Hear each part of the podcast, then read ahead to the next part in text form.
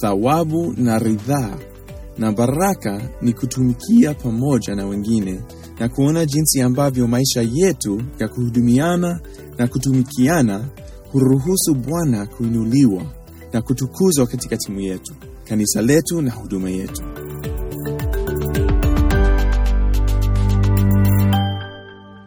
Ni baraka kuendelea na mazungumzo yetu na Baba Jojo aliye kiongozi wa kiroho anayeongoza wengine katika timu.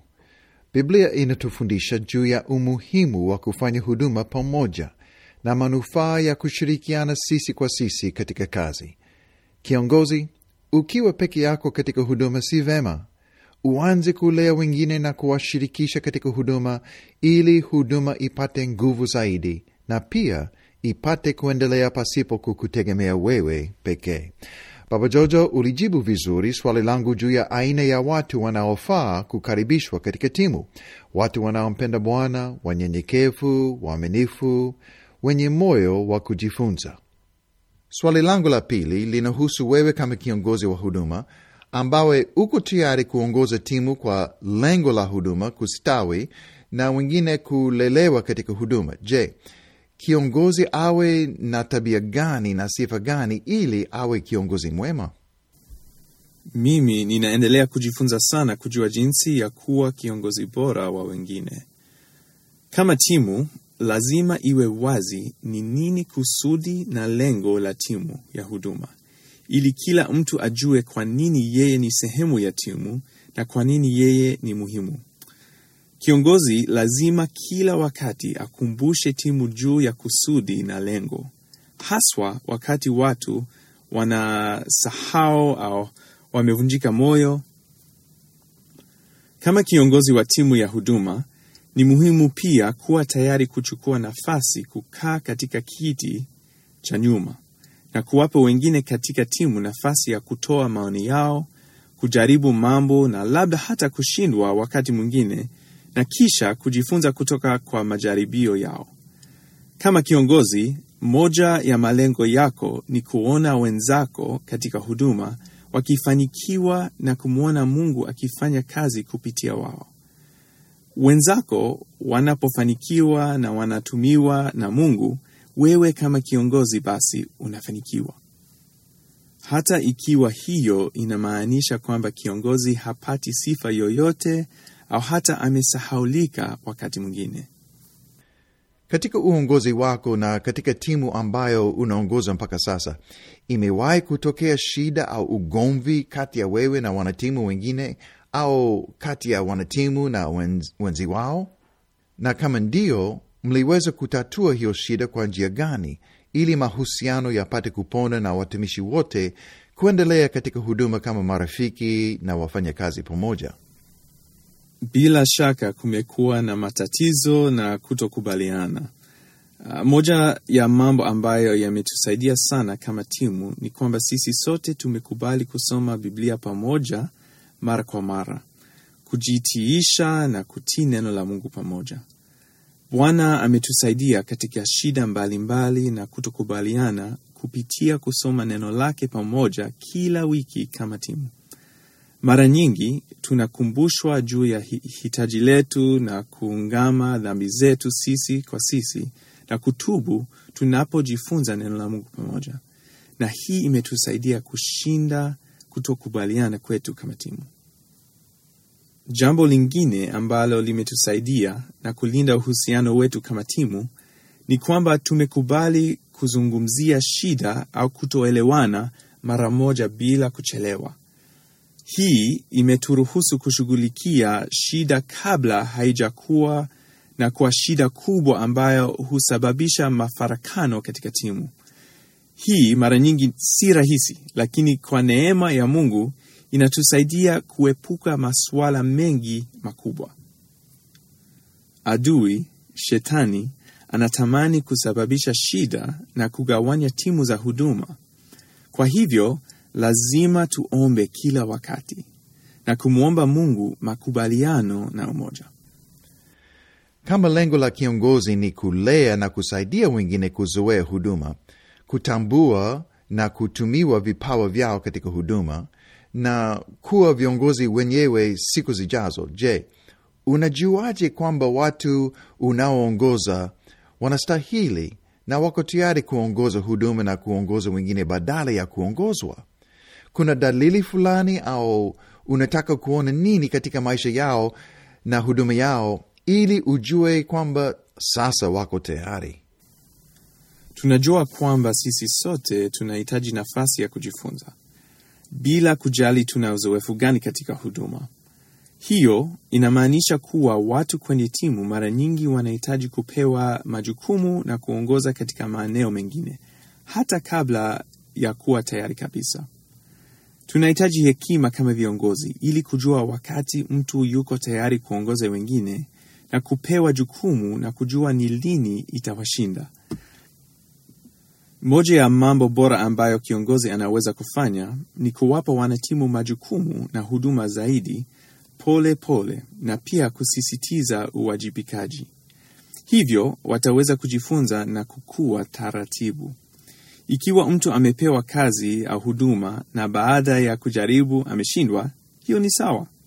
Jambo muhimu kama kiongozi ni kwamba unazungumza nao na kuwasaidia kufikiria na kujifunza jinsi wanaoweza kuongoza vizuri baadaye.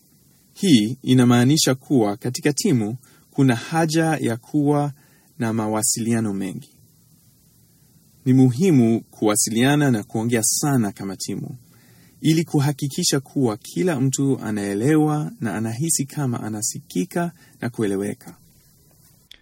Baada ya kuongoza wengine kwa miaka mingi na kuongoza timu ya watumishi katika huduma, bila shaka umeona matunda au manufaa.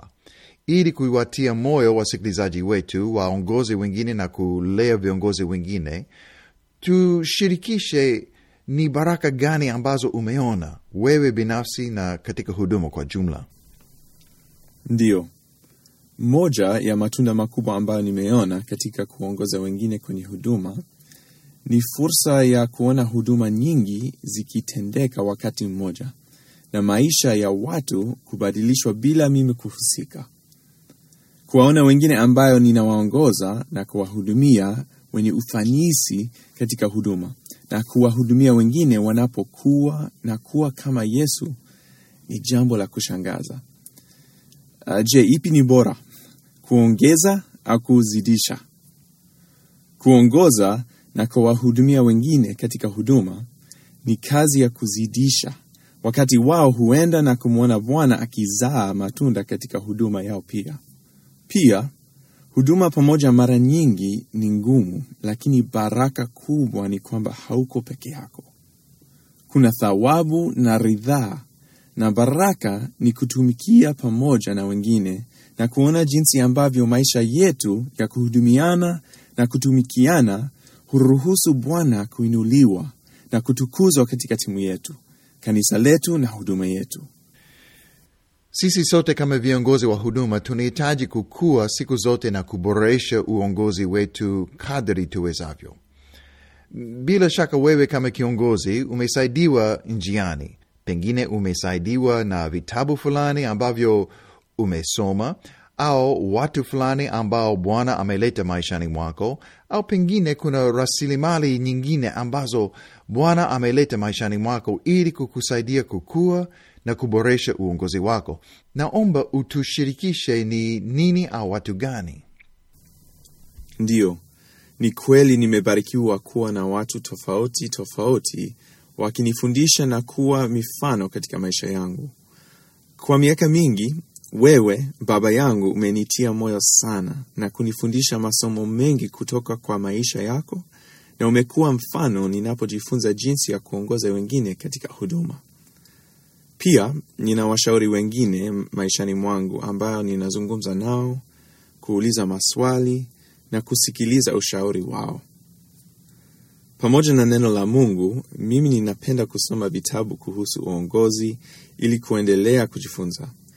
Ninapenda sana kusoma wasifu wa viongozi wa Kikristo na watumishi wa Mungu ambao wamemtumikia Bwana kwa uaminifu katika historia na kujifunza kutoka kwa maisha yao na mifano. Nadhani pia ni muhimu kusikiliza podcast kama hii ili kuendelea kujifunza, kukua na kuhimizwa katika kazi ya huduma na uongozi. Podcast hii ni rasilimali nzuri ambayo nimefurahia na ninatumaini kwamba wengi wataendelea kusikiliza na kukua kutoka kwa hadithi, shuhuda na ushauri wanayosikia hapa. Ni muhimu kuendelea kuwa mwanafunzi bila kujali una umri gani au una uzoefu gani. Natumai kuendelea kujifunza hata nitapokuwa mzee, Bwana akipenda, juu ya jinsi ya kuwa mtumishi bora na mwaminifu wa Mungu. Napenda kukushukuru sana Baba Jojo kwa kutenga muda kujibu maswali yetu na kutushirikisha juu ya uongozi wako, huduma yako, timu yako na uzoefu wako kama kiongozi. Kabla hatujamaliza, naomba kuuliza kama kuna hekima au ushauri ambao unataka kuwapa wasikilizaji wetu kama maneno yako ya mwisho. Asante sana kwa fursa hii. Ni heshima kuweza kushiriki kwenye podcast hii na viongozi wengine ambayo ninawaheshimu sana. Ningemaliza tu na kifungu ambacho ni muhimu sana kwangu, Timotheo wa pili mlango wa pili na mstari wa pili. Kama viongozi, tusisahau umuhimu wa kufundisha na kuwekeza kwa wengine, ili nao waweze kuwekeza kwa wengine. Ninawezaje kumtii Bwana? Na wewe unawezaje kumtii Bwana? Katika kuwatumikia wengine kama viongozi na kuwapa nguvu ya kufanya kazi ya huduma ili Mungu atukuzwe. Hii ni changamoto kwangu na ninatumaini kuwa unakumbushwa na kupingwa na hii tena unaposikiliza leo. Asante Baba. Ninapenda sana jinsi Mungu anavyotumia podcast hii katika maisha ya viongozi, na imekuwa ya kufurahisha sana kwangu na kunitia moyo kupata nafasi ya kuchangia kidogo siku ya leo. Asante.